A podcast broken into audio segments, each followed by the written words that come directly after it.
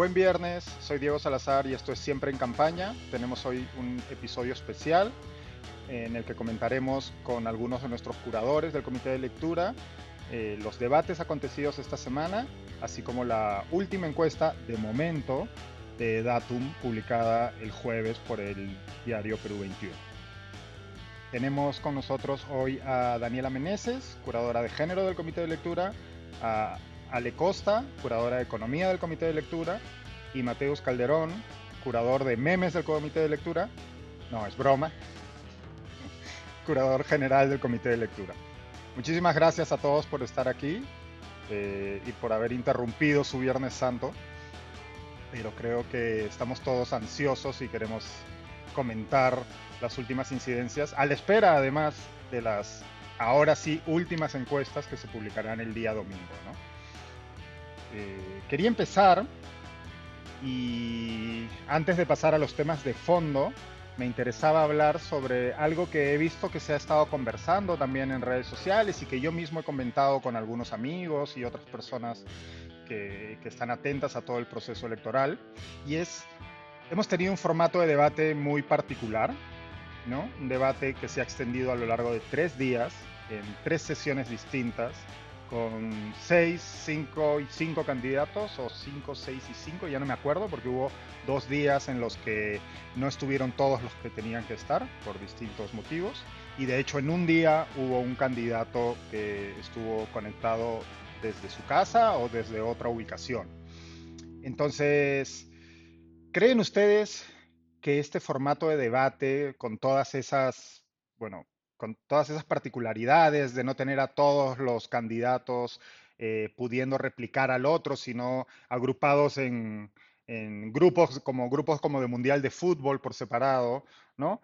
Además, a una hora que es rara para un evento de este tipo, 6 de la tarde, hora de Lima, cuando mucha gente está todavía trabajando, evidentemente, o está camino a su casa y no, no, no, no puede verlo. ¿Creen ustedes que este debate este, en, ese formato, por un lado, es útil? ¿Fue una solución inteligente de parte del Jurado Nacional de Elecciones? Y luego me gustaría que, conversáramos si creemos que con o sin eh, esas, esas, este, esas particularidades tienen todavía impacto en la decisión de los electores eh, este tipo de, debates?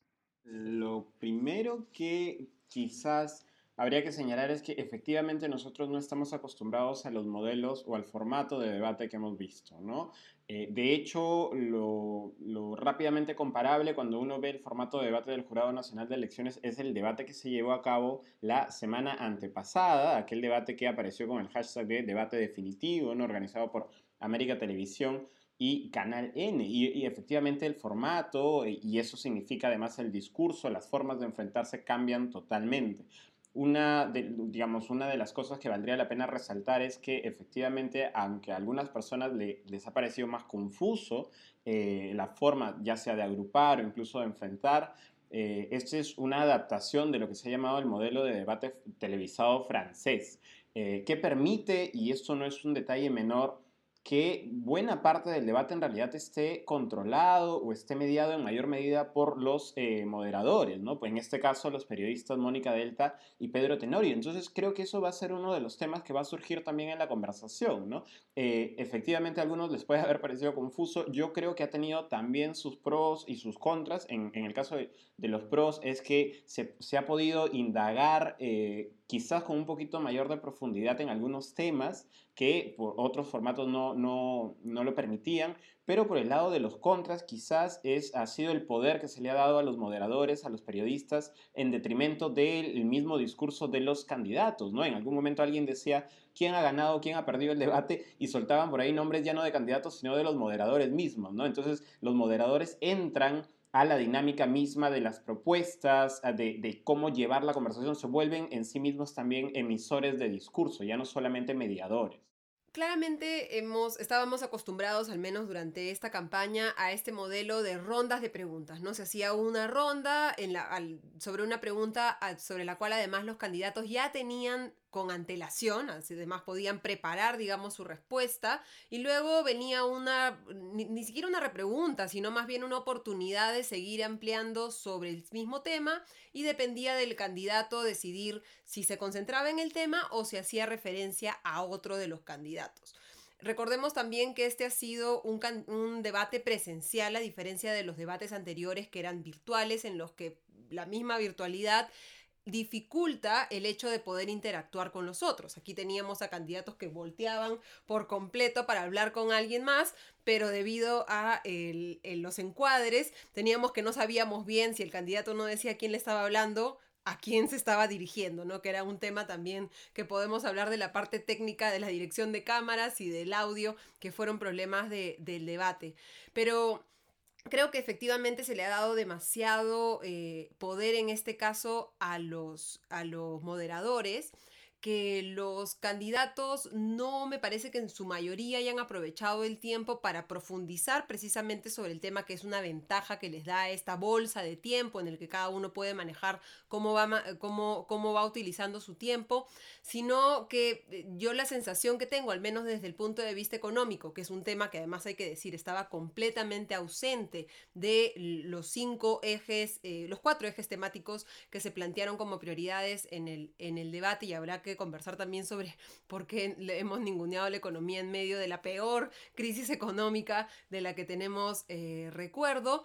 Eh, siento que, que, nos hemos quedado un poco, un poco por encima eh, y no hemos podido llegar ni a la real polémica, al real enfrentamiento entre dos mentes discutiendo sobre sus principios y sobre sus ideologías y sobre sus puntos de vista, pero tampoco nos hemos quedado en en, la, en el conocimiento real sobre las propuestas. Entonces mi sensación es que no, estoy satisfecha desde, ninguno de los dos lados, ni del espectáculo del debate, ni del fondo de, de, lo que se tenía que proponer.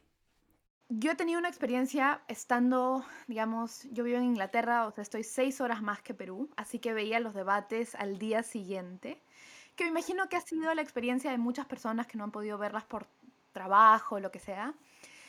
Y creo que despertarte un día o al día siguiente y sentir que tienes que ver dos horas durante tres días seguidos, cuando digamos, no sé, no puedes estar en Twitter eh, riéndote mientras ves, que creo que era la dinámica de muchos, me ha hecho verlo, o sea, me ha hecho pensar en esto como muy trabajoso. Y me imagino que para mucha gente ha sido lo mismo, ¿no? Es como tres días donde piden dos horas y media de tu tiempo, tanto así que yo lo veía en velocidad avanzada. Y me imagino que mucha gente lo ha visto así.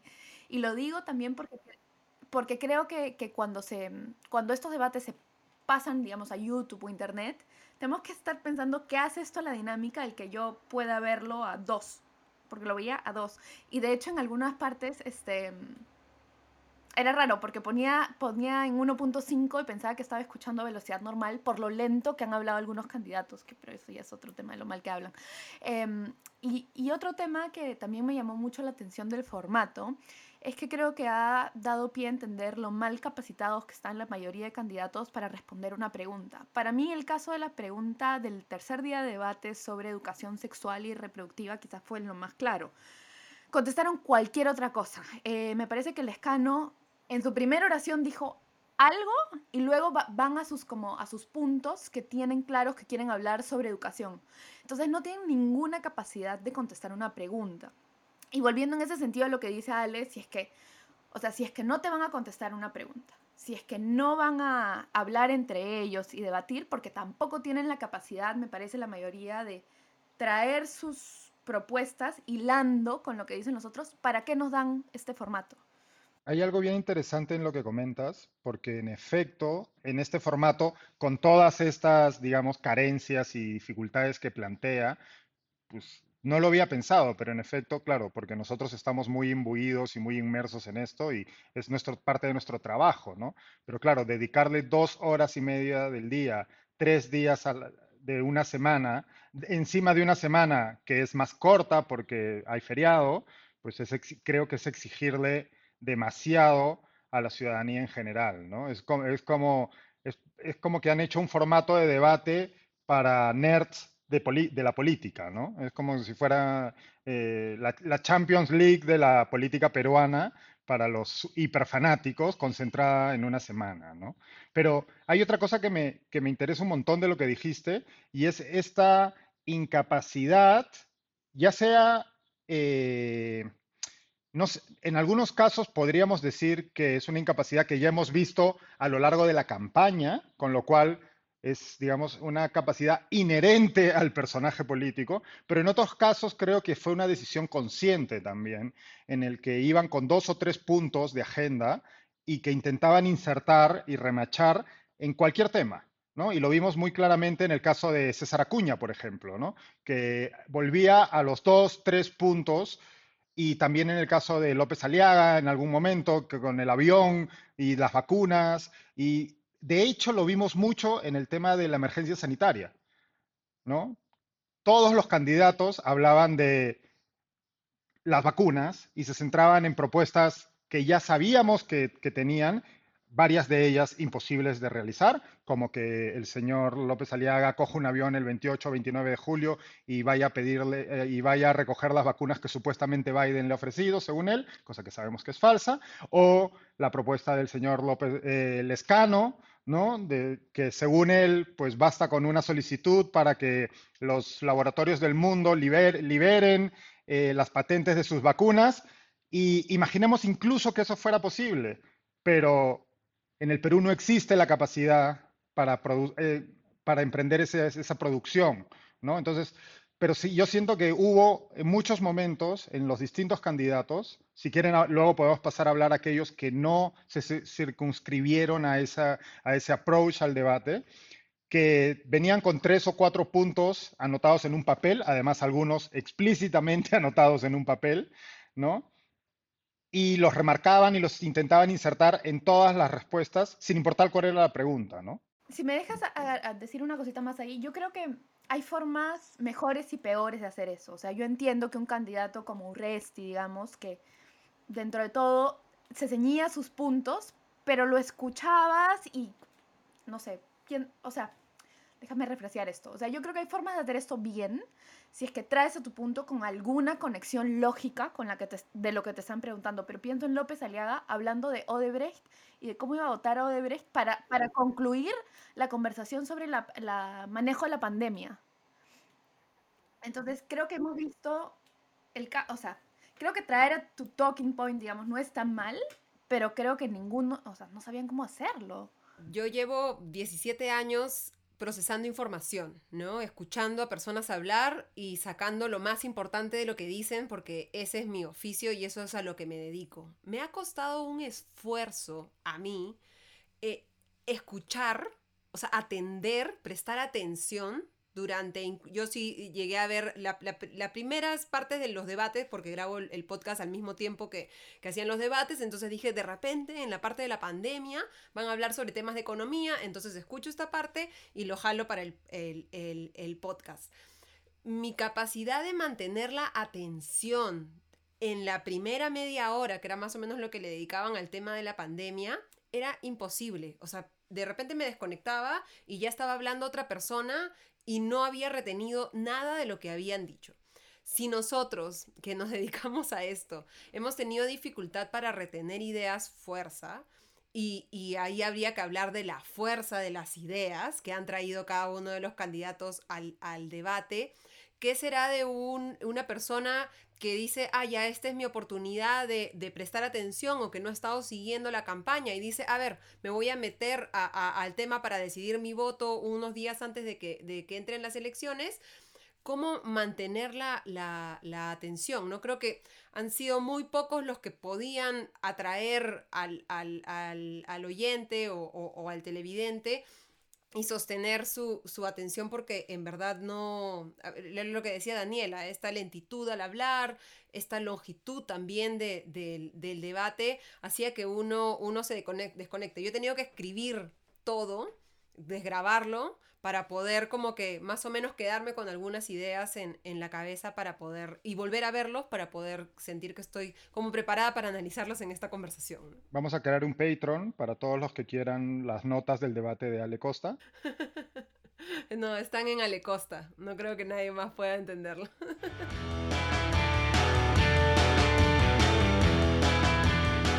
Antes de pasar a la pregunta obvia, ¿no? De un debate, que es quién ganó, quién perdió y qué significa eso, creo que hay un tema bien interesante que, que ha mencionado Ale y que creo que, y que al que también se ha acercado Dani antes, y es la ausencia de una serie de temas que son claves en este momento, ¿no? Y pues evidentemente los dos grandes elefantes en la habitación son, por un lado, la epidemia, ¿no? La, la pandemia y la crisis sanitaria, y la crisis económica consecuencia de esa pandemia, ¿no? Si bien en el primer caso los moderadores, y bueno, era uno de los puntos fundamentales del, de, del debate, eh, los moderadores intentaron insertarlo en la discusión repetidas veces. Creo que los eh, candidatos venían ya con su guion aprendido al respecto y no se salían de ahí. Pero en el caso de la parte de la economía, y evidentemente aquí Ale nos puede dar un insight más, más certero, eh, fue como que no existiera, ¿no? Y se lanzaban propuestas. Creo, me parecería que en el caso de Julio Guzmán y Verónica Mendoza, y corrígeme si me equivoco, eran los que tenían algunos eh, planes o propuestas un poco más atadas y un poco más este, elaboradas, eh, al menos en el discurso pero en el caso del resto parecería que no había una vocación de informar sobre cómo se iba a manejar en una eventual presidencia de alguno de estos candidatos o candidatas, eh, pues es el drama principal que va a tener que enfrentar durante sus cinco años de gobierno, ¿no? No sé qué opinas, Ale. Creo que el tema igual salió eh, por presión de los, de los moderadores o también por, por necesidad de los mismos candidatos de destacarse en diferencia al resto. Por ejemplo, en el primer debate teníamos a un Alberto Bengolea que sacaba el tema económico, el tema de la inversión privada, para plantearse él como una opción de derecha, ¿no? En un contexto en el que hay mucha competencia por cuál va a ser ese candidato de derecha que pase a una segunda vuelta o dos candidatos de derecha que pase a segunda vuelta si eso es lo que sucede. Era como eh, eh, eh, estacionarse en el espacio de el que va a promover la inversión, el que va a defender la inversión privada, el que va a buscar que los privados participen en, las vacunas, que, se dio una pequeña discusión en el, debate 1. También Keiko Fujimori lo puso en, discusión, ¿no? Con este plan de abiertos, no, no, se me ha quedado, digamos, el eslogan de Keiko eh, sobre su plan abierto, pero que es cambiar protocolos eh, para permitir que la gente que ya está trabajando trabaje de manera eh, más segura. Este, esta, esta posición, digamos, anticuarentena que ha asumido Keiko Fujimori en, en las últimas semanas. George Forsyth no llegó a entrar esa parte, se quedó en, en el tema de salud y en atención de, de, de salud primaria. Eh, César Acuña sí habló de un plan emprende emprendedor, pero dentro, digamos, de, de, de, su plan que creo que tú lo decías, él se quedó un poquito en su lista de tres puntos, ¿no? Primer punto, un plante de oxígeno en cada uno de los, de los municipios de, del Perú. Eh, plan emprende emprendedor, no me acuerdo cuál era el, el, el tercero, pero digamos, sí tenía también posición, pero no entraba mucho en detalle, ni parecía que se había comprado mucho también porque se sentía muy leído, muy explicado, muy aprendido y no tan sentido o aterrizado, que es como la gente necesita las propuestas, especialmente en, en economía. En el segundo día teníamos a Daniel Urrestri tratando de plantearse nuevamente como el que tenía el mejor equipo, el plan económico, el plan logístico para la vacuna, que no sé qué tan, tan éxito, exitoso haya sido ese, ese talking point, o Yanto Humala tratando de sentarse como el, el el estadista, ¿no? Hablando siempre de lo que hizo en su gobierno, habló del plan de diversificación productiva, ¿no? Trayendo un poco lo que había sucedido en los cinco años de gobierno para decir, vamos a hacer lo mismo. Hernando de Soto creo que desperdició la oportunidad de sentarse él como esa opción de derecha que había sido en la primera, en el primer debate eh, Bengolea, creo que incluso para detrimento de, Keiko Fujimori, eh, por perderse con temas como blockchain, que cuántos peruanos entenderán qué es el blockchain blockchain, este, él y Chibolín, este, o Andrés Hurtado, mejor dicho, entenderán qué es el blockchain y 50 eh, eh, eh, personas más, o sea, no sé si 50, pero no mucha gente entiende qué es el blockchain, yo todavía no lo tengo muy claro y he tratado de estudiarlo varias veces. El tercer, el, tercer día teníamos a Johnny Lescano, que él sí, centrado en sus propuestas, eh, eh, no tampoco mucho en, materia económica porque no, no, le conviene hablar sobre sus propuestas en minería, eh, que le van a levantar, digamos, más antivoto, y más bien manteniéndose en el, en, el, lado, en el lado pandémico. Julio Guzmán, muy centrado en, el tema también, pero, pero sin o sea, se han debido guardar algo para este momento. O sea, lo, a mí lo que me faltó fue eh, una novedad, ¿no? Verónica Mendoza con su plan chamba, Keiko Fujimori con su plan. O sea, todos repitieron lo que ya se habían dado y en materia económica, pese a que no era el tema, creo que estratégicamente hubiera sido muy interesante, dado que muchos estamos pendientes de la economía, trae, que, cada, que alguno, o de los que se están, digamos, peleando en los primeros lugares, traiga algo nuevo que te permita. Ah, esta persona está pensando en los verdaderos problemas del país que pasa por la economía. Si no se, acelera la economía, no vamos a resolver la pandemia de ninguna manera y en algún momento se nos va a acabar los, recursos del Estado y vamos a estar con las manos atadas.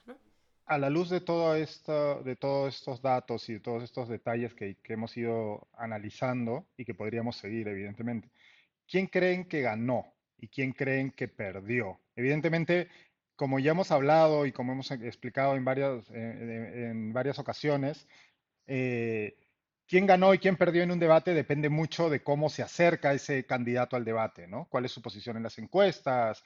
¿Cuál es, ¿Qué es lo que necesita? Si necesita hacer un salto con garrocha para adelantar a, a, los contrincantes que van detrás de, eh, por delante de él, o si necesita mantener la intención de voto que, que viene que, vienen registrando las encuestas eh, en, las últimas semanas, o si tiene que enfrentar un, si ha enfrentado un escándalo reciente, ¿no? Y la gente está como expectante por ver cómo reaccionan tanto él y sus contrincantes a eso, ¿no? Creo que hay, digamos que hay distintas expectativas en cada candidato y es bien, es bien interesante e importante tenerlas en cuenta como el contexto para analizar la performance de un candidato o una candidata en un debate. ¿no? Normalmente las encuestas se, han, popularizado, estas encuestas por redes sociales o por en las plataformas de los propios canales de televisión, ¿no? que creo que, bueno, todos sabemos evidentemente que pues, son susceptibles de manipulación, ¿no? y de hecho hubo un intento de manipulación explícito en esta, en esta última, me parece que fue en América TV. Eh, pero creo que en, ese, en esa carrera, en ese fijarse en la carrera de caballos y en el, en el votar por un clic, perdemos, perdemos ese contexto de, ok, ¿qué necesitaba ese candidato? Puede que haya tenido una exposición buena o estupenda, pero ¿le sirve eso a sus intereses en la carrera electoral?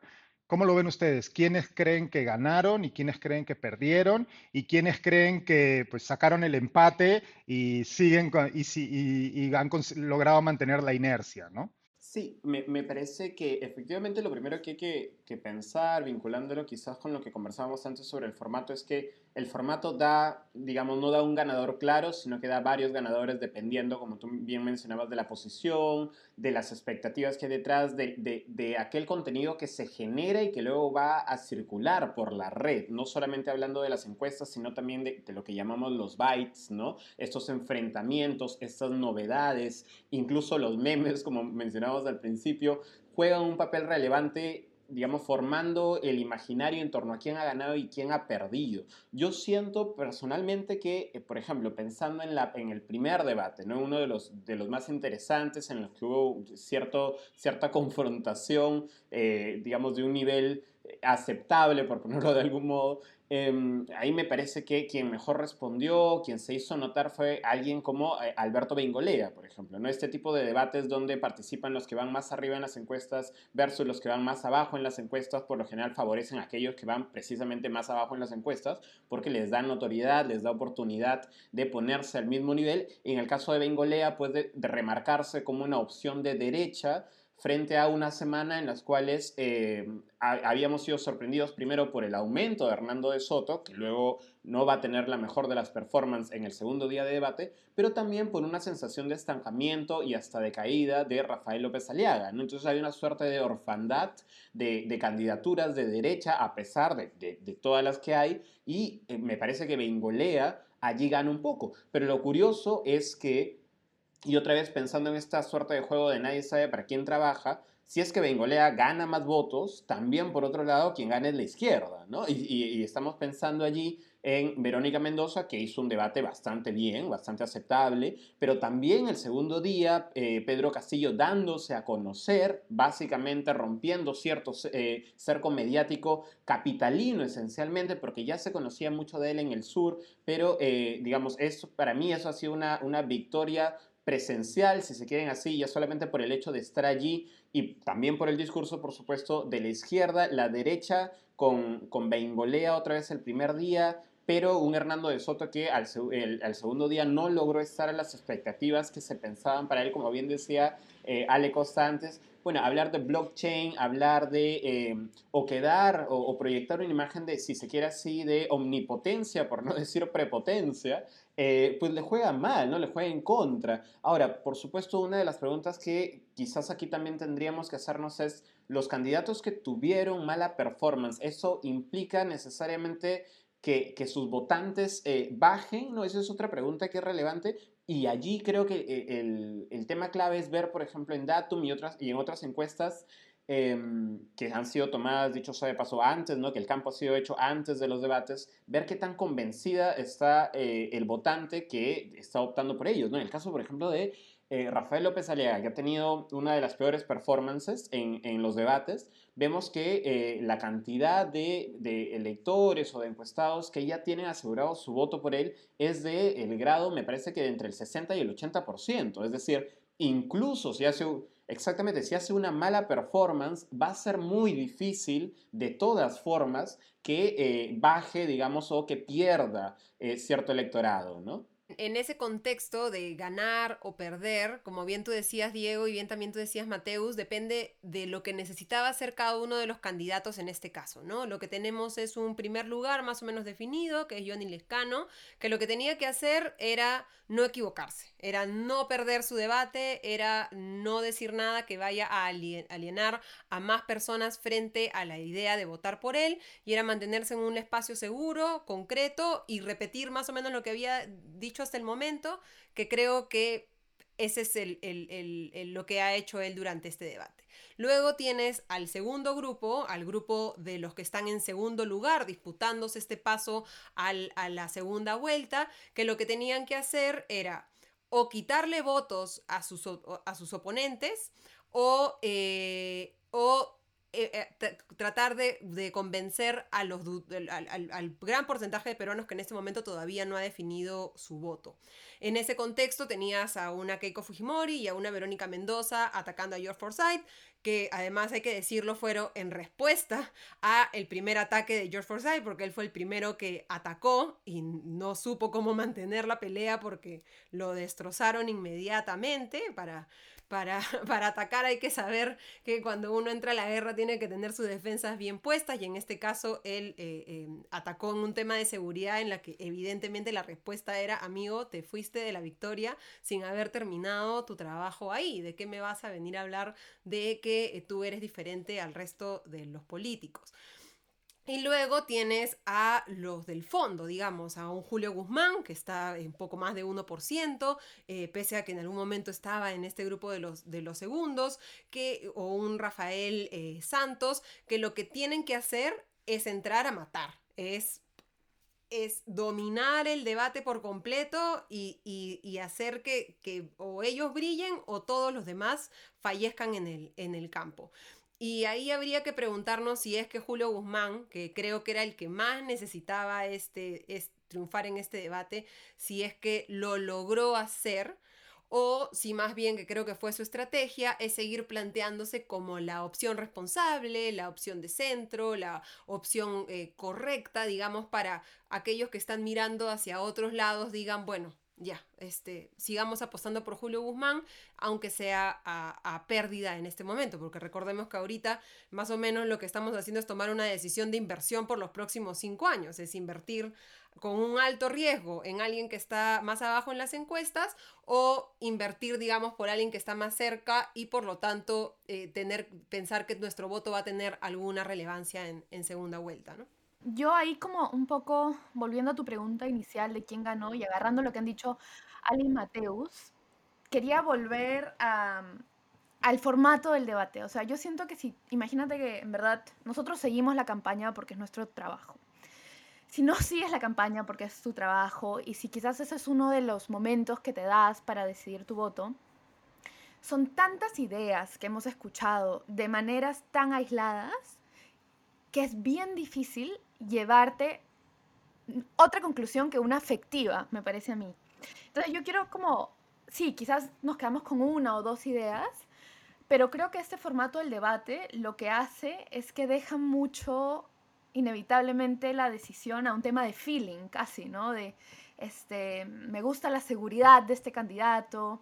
Entonces, bueno, a mí me interesa un montón estudiar los temas afectivos, entonces creo que quizás por eso estoy trayendo a eso al, debate acá, pero, pero lo que quiero traer como pregunta quizás para ustedes es cuánto creen que los votantes se llevan de un debate las ideas y cuánto creen que lo que se llevan es simplemente una sensación de que el candidato hace match con ellos, sea lo que sea que haya dicho, porque la verdad, al final de esto, yo no me acuerdo qué ha dicho cada uno, o sea, yo también tengo notas. Eh, cuál fue la idea, me acuerdo, o sea, es muy confuso y además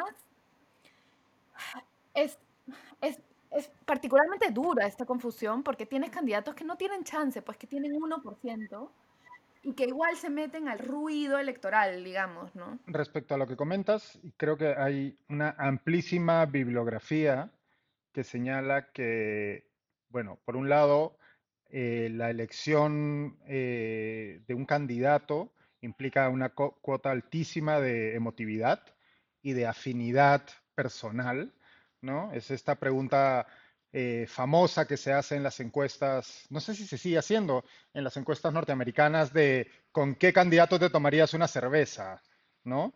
Entonces, por un lado, existe evidencia suficiente de que sí es así, de que la gente vota o hay un, no decide, pero sí uno de los factores importantes que entra en la decisión es una afinidad personal, entre comillas, ¿no? Con cierto candidato o cierta candidata. Y además los debates, como comentaban, por ejemplo, Mateus y, el resto de integrantes de, caja, caja, de herramientas para pensar la política, pues evidentemente el debate, sea cual sea el formato, tiene una cuota muy alta de espectacularización de la política y los candidatos saben eso. De hecho, a mí lo que me sorprende, más bien, es que tanto los candidatos como sus asesores en esta ocasión parecen o no saberlo o estar ignorando eso, porque más allá de que la exposición de ideas sea mejor o peor, y en este caso, en la gran mayoría de casos ha sido peor, ¿no? Pero no solo eso, sino yo creo que los candidatos han fallado incluso en la construcción de su propio eh, personaje político y han fallado a la hora de atraer de esa, esa emotividad, esa, esa, esa sensibilidad, han sido muy malos a la hora de presentarse como personaje en la narrativa de la carrera electoral. Y a mí eso es lo que me sorprende. No me sorprende tanto que no sean muy buenos exponiendo ideas, porque ya los conocemos en ese sentido. Esto no quiere decir que el trabajo de un político es solo mostrar, construir un personaje, porque la construcción exitosa de ese personaje pasa también por utilizar ese vehículo narrativo para insertar ideas y poner sobre la mesa ideas y contar cuáles son tus proyectos. Y a mí lo que me sorprende es eso. Me sorprende que los, nuestros candidatos, particularmente en esta elección, incluso candidatos experimentados, han fallado de una manera clamorosa en la construcción de ese artefacto narrativo. Solo, solo para aclarar un puntito, porque estoy de acuerdo con todo, em, yo también iba a que creo que este formato hace que ese trade-off, o sea, esa idea de que yo, yo me fijo tanto en lo emotivo como en las ideas, vaya más hacia lo emotivo porque las ideas son difíciles de retener, particularmente difíciles de retener. No sé si se han dado cuenta, pero ninguno ha querido responder quién cree que ha ganado o perdido. Voy a insistir sobre esto en, eh, luego de esta ronda de reflexiones sobre narratología de campaña electoral.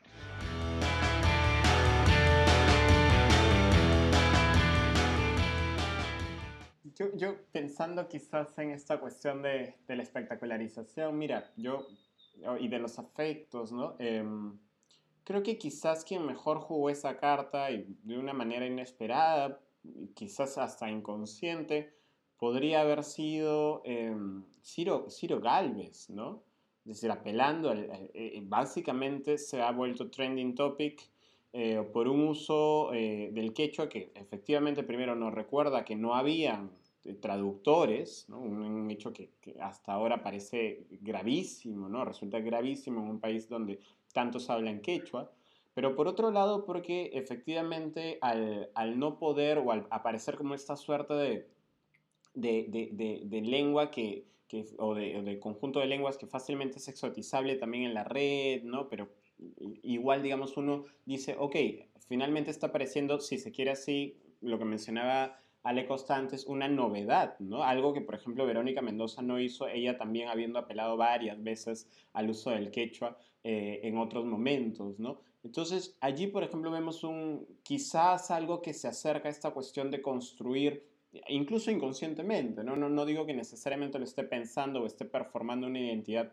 eh, quechua que no le es suya, sino simplemente aquí vemos una construcción mucho más eh, afinada, mucho más efectiva, si se quiere así, de, de un personaje en una narrativa política, ¿no? Eh, y creo que le ha jugado muy bien a Ciro Gálvez. Creo, no, no sé si ustedes, yo creo que ha sido uno de los que quizás más ha ganado en el debate. Y otra vez, ¿no? Más allá más allá de las propuestas, simplemente por el hecho de, hacer este statement, por ponerlo de algún modo. ¿no? Claro, que era eh, un, llamado de atención tanto para los que yo digo, estoy avergonzada de no entender, o sea, porque creo que todos los peruanos que no hablamos quechua, que no entendemos quechua, nos sentíamos avergonzados durante esos minutos de no poder saber, pese a que nuestro objetivo era entender qué es lo que estaban diciendo los candidatos, no poder entenderlos, que es la situación que tienen muchos quechohablantes en el país cuando desde el discurso oficial se les habla exclusivamente en, español. Entonces me parece que ha sido sí algo, algo lo, más destacable en términos de, culturales de estos, estos tres debates que, que hemos visto. Y sobre el tema de lo, y, y, y, es lo que hablaba un poco Daniela, el tema de, de, lo afectivo. O sea, lo que me hizo sentir a mí Ciro Galvez fue vergüenza, ¿no? Eh, de ¿no? De no poder entender quechua. Y, un poco eh, en la televisión, porque finalmente eso es un espectáculo televisivo, las ideas tienen que estar envueltas, o así manos así lo entendí yo cuando hacía televisión, en emoción. Las, las, ideas a través del medio televisivo no llegan si no están envueltas en alguna emoción. Y por eso ves los, los reportajes de televisión que te ponen la música que te quiere dar miedo si te están hablando de inseguridad, porque no te dan una cifra sobre inseguridad, sino si la, la cifra te la dan cuando ya te crearon el miedo. Eh, o eh, la esperanza, si te cuentan una historia conmovedora, ¿no? Eh, no, te no te hacen un reportaje con las cifras frías, digamos, de cuántos niños no comen en su casa, sino que te muestran un niño y lo exponen para que lo veas con hambre y luego te dan, si, si, si el periodista es un poco acucioso, te da alguna, alguna estadística, ¿no? O sea, en televisión las cifras no funcionan, los datos no funcionan, las ideas no funcionan. entran eh, mediadas y envueltas en una emoción que puede ser la admiración, cuando un candidato tiene un verbo florido, eh, eh, etcétera, te puede crear admiración y por lo tanto las ideas entran, te puede crear empatía, te puede generar que, que esa persona está como que de tu lado Y en ese sentido creo que no, ninguno de, de los personajes de este, de este debate em, logró generar alguna emoción para poder transmitir. Algunos lo intentaron, ¿no? Este Forsyth con su nuevo discurso, con su discurso de siempre, de los mismos de siempre, que además ya debería haber entendido que es un discurso completamente débil en términos argumentativos, porque simplemente le dicen, mira tu equipo, que, es la, la, respuesta que le dieron cuando, cuando sacó lo mismo de siempre, oye amigo, tú también estás yendo con políticos tradicionales, entonces ¿de qué me hablas con la mismocracia? Este, que ya no, no dijo, creo que no usó la palabra mismocracia y que ya eh, dice infraestructura, no sé si lo notaron, pero este, ha habido ahí un coaching este, verbal por parte de, de, de Forsyth. Pero sí, eh, eh, eso, eso siento que no, no ha habido ningún no había un momento de Poppy versus Alan, que era el momento emotivo, ¿no? De catarsis este, nacional en la que todos sentíamos que éramos Poppy y que estábamos diciéndole al difunto Alan García en ese momento lo que muchos peruanos le hubieran querido decir. Creo que no, no, no hubo un momento de esta movilización, digamos, emotiva nacional, que era lo que querías, ¿no? Tengo una pregunta ahí em, sobre rol de Humala. Eh, y de hecho escuchaba que alguien preguntaba si él apelaba a la nostalgia, que es algo que no siempre funciona, pero tengo que admitir, yo no siendo humanista para nada, que veía esto, lo escuchaba hablar, lo comparaba con un montón de candidatos y decía, está hablando súper bien, está resaltando las cosas de su gobierno que tenía que resaltar, o sea, creo que resaltó varias cosas que sirvieron a mí, porque yo dije, claro, fue él, fue él. Em, mostraba respeto, o sea, o sea, algo hizo, pero que yo terminé viendo mala, dije, con todo lo que sé, lo pongo al lado de varios de estos candidatos y, creo que votaría por él. Y de hecho he visto que en redes se han comenzado a compartir imágenes de, acá tenemos al memólogo, pero son fotos este, de él de joven que me hace pensar que, lo logró, que algo logró Humala. No creo que es suficiente, ¿no? pero algo hizo. Antes, antes de pasar a lo de Humala, que creo que es bien interesante por varios aspectos, la nostalgia, que creo que esta retromanía cultural es cada vez más acelerada, ¿no? Ya sentimos nostalgia por cosas que ocurrieron antes de ayer, ¿no? Pero una cosa bien interesante que dijo Ale respecto al discurso de Forsyth es, es este, lleva semanas, si no meses, ¿no? Intentando insertar este término de mismocracia ¿no? Y a mí cada vez que lo oigo me, acuerdo de esta escena de la película Mean Girls, ¿no? En que la protagonista le dice a Gretchen, no va a pasar Gretchen, deja de intentarlo, ¿no? No, no nos gusta tu palabra y no la vamos a usar, ¿no? Fetch. Fetch, fetch, era la palabra, exacto, ¿no? Y es como que, y, le pasa lo mismo con su constitución anticorrupción, ¿no? Y es como que eh, no va a pasar, George, ya sabemos que no va a pasar, por favor deja de intentarlo, renueva tu discurso. Y esto también le pasa a otros candidatos, bueno, lo vemos con, López de Aliaga, ¿no? Que tiene toda una batería de términos que, sin embargo, en su caso hay algunos que sí han logrado como, como pegar, ¿no? Y que han, pasado a formar parte de, de, la conversación porque ha sido inteligente y los ha recogido, digamos, de, de, la discusión pública y en redes sociales que se ha venido realizando en los últimos años. ¿no? Pero pasemos a lo de Humala, porque yo creo que sí es bien interesante. Primero que nada, es un expresidente en carrera, ¿no? que es una, eh, digamos, es un rara avis en nuestra, en nuestra política reciente. Bueno, está el caso de Alan García, pero había una distancia de 20 años entre el Alan García del el primer Alan García y el Alan García candidato a un segundo gobierno y luego presidente. ¿no?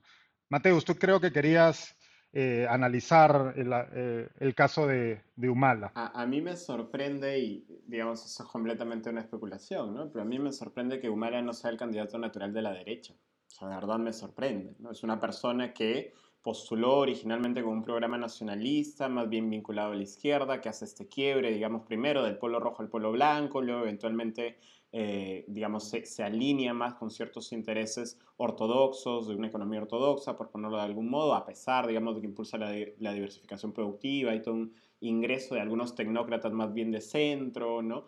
Em, pero a mí me sorprende todavía que él no sea el candidato natural de la derecha. Y una de las cosas que a mí me sorprendía cuando leía ciertas entrevistas a él es, por supuesto, primero lo que menciona Daniela, ¿no? una suerte de soltura en el discurso, no se le ve canchero, se le ve como una persona que digamos, ha superado un montón de escollos eh, y que puede responder o está al mismo nivel o incluso eh, más, arriba que los periodistas que le hacen preguntas, que eso a veces no, no es tan notorio, ¿no? A mí, por ejemplo, me sorprendía la forma en la cual respondía una pregunta sobre Venezuela, ¿no? Tanto que se le tortura a veces a las candidaturas de izquierda con las preguntas sobre Venezuela, y él decía, bueno, a, mí no me corresponde responder eso, ¿no? Y lo decía con una soltura que tú decís, así pues, ¿no? No, no, no le corresponde eso. Claro, en cambio, si tú escuchas a, alguien decir, o sea, digamos, del otro espectro ideológico, no vas a ser no, pero ¿por qué? Entonces, hay, una, hay un dominio y una maestría que viene efectivamente con, con, con cierto know-how y cierta expertise que digamos, se, se, condicen con, con, toda la experiencia que ha tenido por ser un expresidente, ¿no? Viene canchero.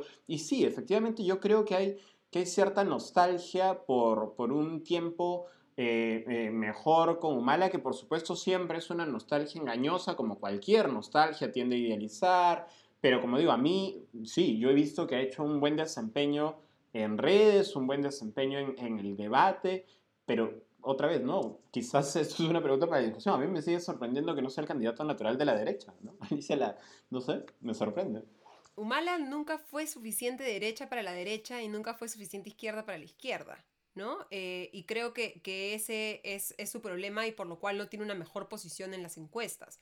Ollanta Humala, efectivamente, recordemos, o sea, entró y era el pánico de eh, la, empresa privada, de los gremios, eh, en las últimas, las 24 horas antes de que él fuera elegido, y ya 24 horas después estaban completamente tranquilos porque ya, digamos, calculo, habían entendido que iba a ser el Ollanta del polo blanco y no el del polo rojo, el que había sido elegido como, como presidente.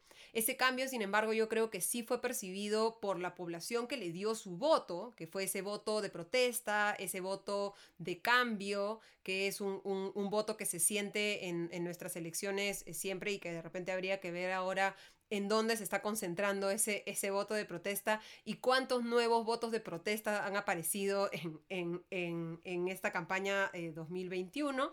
Eh, eh, y, creo que se vio como, como una traición a, eso el, gobierno de Humala, pese a que ha sido uno de los gobiernos más progresistas de, la historia, ¿no? Con, creando el Ministerio de Inclusión Social, programas sociales, hablando de diversificación productiva, eh, etcétera, ¿no? O sea, creo que, que el gobierno de Humala hizo buenas cosas, pero también es un candidato que tiene un proceso judicial abierto eh, por corrupción con Odebrecht, que es el gran cuco de, de, esta elección 2021, porque recordemos, esta es la primera elección post despertar del trauma de Odebrecht, ¿no? En las 2016 no existía Odebrecht como, como discurso o como cuco de la elección y en este caso para bien y para mal existe y creo que para mal en el caso de Ollanta, ¿no?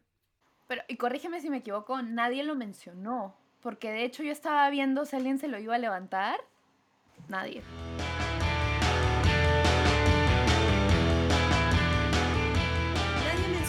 vacunación irregular de Hernando de Soto en los Estados Unidos. Nadie mencionó Odebrecht en el caso de Ollanta Humala. Eh, nadie eh, creo que atacó realmente a Rafael López Aliaga con argumentos concretos, más allá de, alguna reacción, digamos, de Julio Guzmán al, discurso que a mí también me indignó de, López Aliaga después de llevar una campaña con un discurso claramente misógino, de tener una primera vicepresidenta que considera que el lugar de Daniela y el mío es en, cuidando a nuestros maridos y apoyando a nuestros maridos a tener un discurso que ni siquiera le preguntaron sobre el valor de la mujer y el aporte de la mujer y el reconocimiento de la mujer y pidiéndole disculpas a las mujeres peruanas por, por los errores del Estado. Pero me parece que había más carne ahí para, para, para, atacar a Rafael López Aliaga, que igual felizmente solito, con su solamente leyendo este, los papeles, creo que se, se atacó a él mismo, ¿no? Ya estamos un poco, eh, bastante, eh, con, el tiempo bastante avanzado.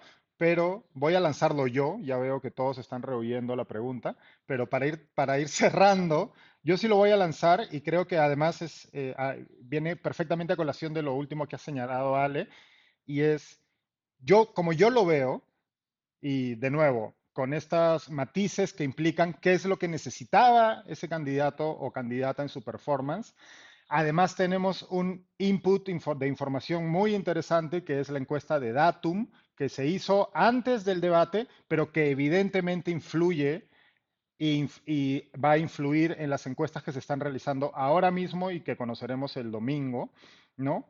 Como yo lo veo, quien ganó más en ese debate, si bien la performance, probablemente su performance la mejor performance, entre comillas, puede haber sido la de Verónica Mendoza, porque se consolidó como una persona preparada, a diferencia de casi todo el resto, eh, que articula un discurso, que es bastante más prolija a la hora de articular un discurso. Uno puede estar de acuerdo o no, evidentemente, esto ocurre con cualquier candidato, pero se frente al cuco monstruo que quieren pintar sus enemigos, se muestra como una persona que es capaz de articular ideas y propuestas, ¿no? Sin embargo, yo creo que quien ganó más en ese debate fue Keiko Fujimori, porque también se mostró preparada, ya sabemos, tenemos una amplia experiencia con Keiko Fujimori y sabemos que puede ser muy aplicada a la hora de prepararse para una, cita de estas características,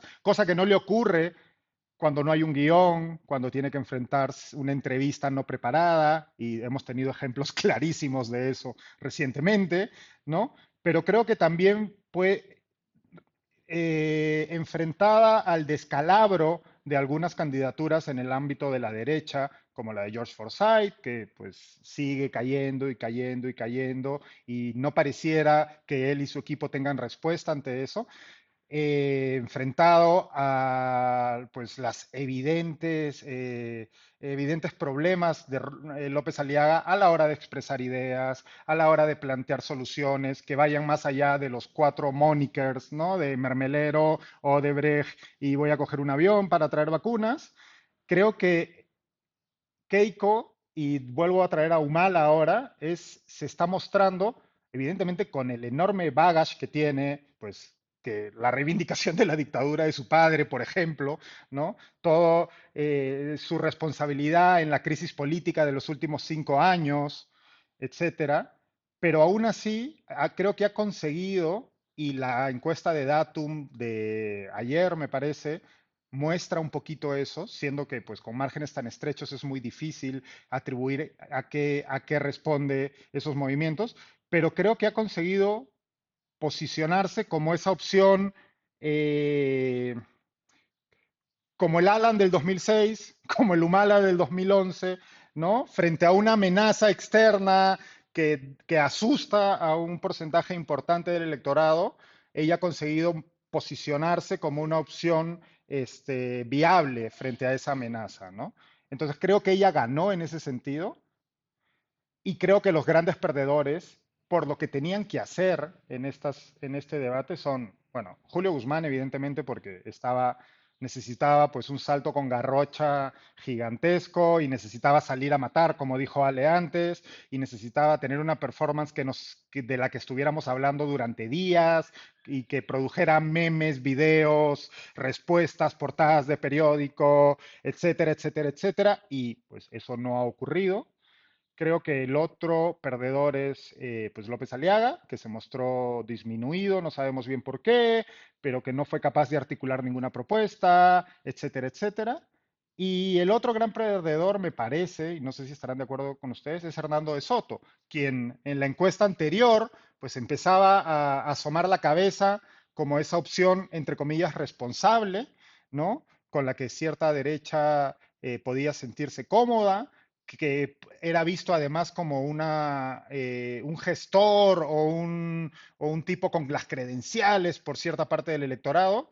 Y pues el debate, lastimosamente para él y sus seguidores, fue bastante desastroso, una vez más por pues un ego incomprensible, ¿no? Eh, las bromas que, que, creo que todos hemos hecho eh, con mayor o menor respeto, pues evidentemente eh, parte, de la, parte del seguimiento de la política implica esto, pero perdió una oportunidad valiosísima, ¿no? De mostrarse como la opción sensata, entre comillas, de centro, responsable, el tipo que tiene los conocimientos para sacar al país de esta crisis y que dejó pasar.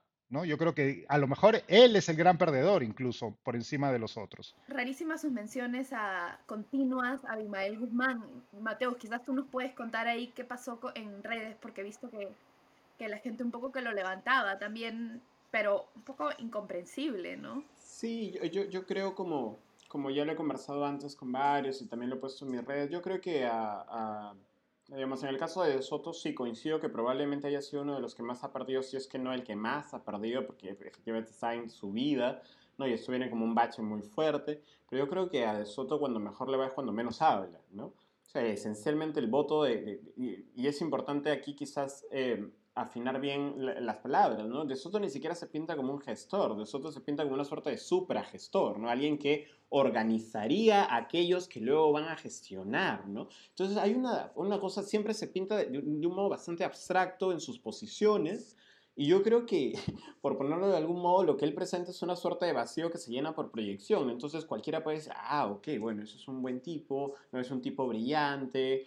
a pesar de todas las mentiras que le han descubierto durante la campaña, ¿no? Siendo la última esta de que ha sido nominado dos veces al Nobel de Economía, entre muchas otras, ¿no? Entonces, hay una suerte, eh, otra vez, ¿no? Hay una suerte de proyección ahí que llena un vacío, que es esencialmente, como yo definiría, el voto de Soto, y que se quiebra cada vez que, que, hace una intervención más o menos larga. O sea, cada vez que hace una intervención más o menos larga o espontánea, eh, que no sea una conversación, ojo, porque una cosa es tener una conversación, una presentación como las que hace con Andrés Hurtado, eh, y otra cosa es efectivamente una entrevista, una intervención, una entrevista espontánea en la calle. Eh, la verdad es que queda muy mal, ¿no? Y, sí, efectivamente lo de, lo de, lo de las citas a Abimael Guzmán se han resaltado otra vez. Como un elemento extraño, ¿no? El, internacionalista Alonso Gurmendi, que ha escrito un libro sobre el conflicto armado interno, precisamente lo que hacía era un poco como desmontar algunos de los argumentos que decía de Soto, que otra vez, ¿no? O sea, lo pinta como una persona que en realidad está elaborando una ficción, está elaborando una mentira.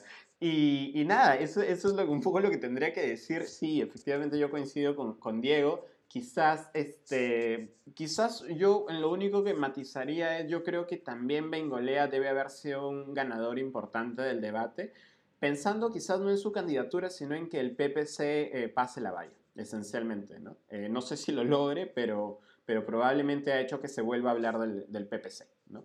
Y, y, yo como otro ganador agregaría quizás Lescano, simplemente porque pasó caleta, este, Incluso las, los ataques que le hicieron, me parece que contestó, simplemente ni se metió al asunto, o sea, no se enredó, dijo, esto no tiene ningún sentido, voy a hablar del fondo. Y creo que quizás eso le baste para lo que necesita ahora, ¿no? Que es pasar a, segunda vuelta. En el caso de De Soto, hablábamos de narrativa, ¿no? Eh, y creo que él tiene eh, un poco confundido el concepto de narrativa y quién es el protagonista de una narrativa que se plantea en una campaña presidencial. Eh, eh, la cantidad de veces que Hernando de Soto dice la palabra yo durante el, debate es increíble. O sea, invito a alguien con un poco más de tiempo a contar las veces que él utiliza el yo. Eh, es, es, impresionante porque él cree que en una campaña presidencial el protagonista es el candidato. Y el protagonista no es el candidato, el protagonista es el elector. Y el candidato tiene una función de inspirar al, elector, que es el protagonista de la historia, y plantearse como el que está del lado de ese protagonista de la historia para ayudarlo y que esta persona logre sus objetivos, sus sueños y cumpla eh, eh, eh, su función en la vida. Incluso cuando hablaba de los problemas, porque recordemos que Hernando de Soto dice que el Estado es una carcocha, tenía que meterse a sí mismo como, como protagonista de la historia de por qué el Perú es una carcocha, diciendo que era por funcionarios como él. Entonces, claro, entonces le juega completamente en contra la obsesión de él estar al centro porque tiene una concepción, creo, como muy ni siquiera marquetera, no sé cómo definirla, de que él está vendiendo un producto. Y así como uno vende un producto, una campaña es vender un producto, él se tiene que vender a sí mismo. Entonces, si tú vendes una eh, aspiradora, vas a hablar de la aspiradora 20 veces, pero en realidad cualquier publicista le diría que vender aspiradoras no se vende hablando de las aspiradoras, se vende hablando de la felicidad que te va a generar el tener una casa limpia. Entonces, el problema creo que de Soto es que cree que él sabe hacerlo todo y una de las grandes conclusiones de esta, de esta campaña es que eh, no. Eh, y coincido contigo, Diego, en términos de que en términos de, de, esa opción de derecha que parece que va a entrar a, segunda vuelta o que está pugnando por entrar a segunda vuelta, eh, Keiko Fujimori ha ganado frente a las otras opciones, a Rafael López de Aliaga, a Hernando de Soto, a incluso un Julio Guzmán, que creo que podríamos incluirlo en este, en este grupo por la competencia por los, por los mismos votos, porque eh, ella se ha mantenido tranquila, digamos, ¿no? En esta campaña, a diferencia de lo que ha sucedido antes, no ha perdido, no la hemos visto desesperada en ningún momento por su mal lugar en las encuestas. No se le ha visto hasta el momento picona, que es una de las cosas que le sucede, eh, que es uno de, los atributos emocionales que le, que le ponemos a Keiko. No sé si se lo, se lo pondríamos a Keiko si fuera hombre, que esa es otra discusión.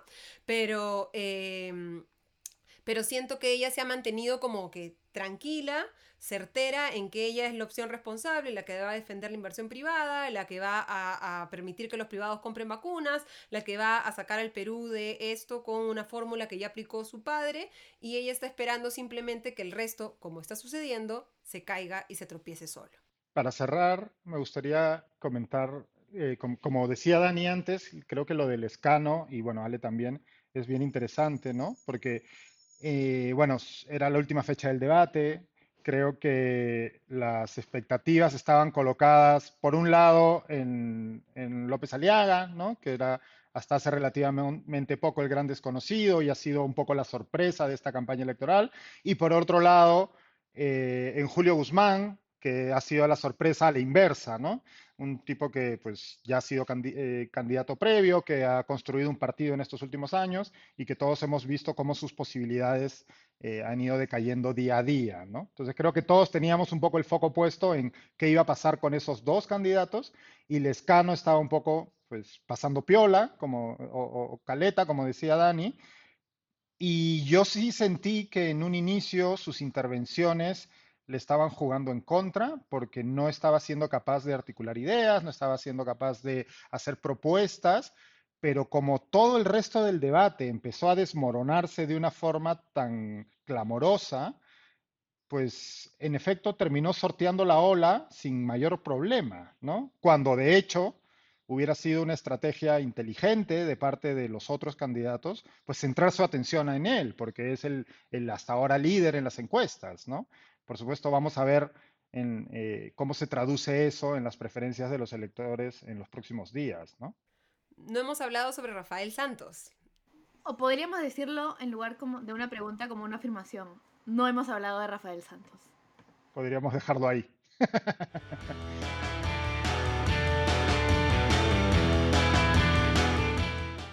ha sido un placer. Espero que les sea útil a nuestros oyentes en comité de lectura. Eh, el domingo habrá otro, otro episodio de Siempre en Campaña, eh, en este ya analizando pues las dos últimas encuestas, ya a solo una semana de el gran día, que es el, el 11 de abril. Muchísimas gracias, que tengan un fin de semana y seguimos conversando. Gracias a todos. Gracias, chao. Chao, gracias.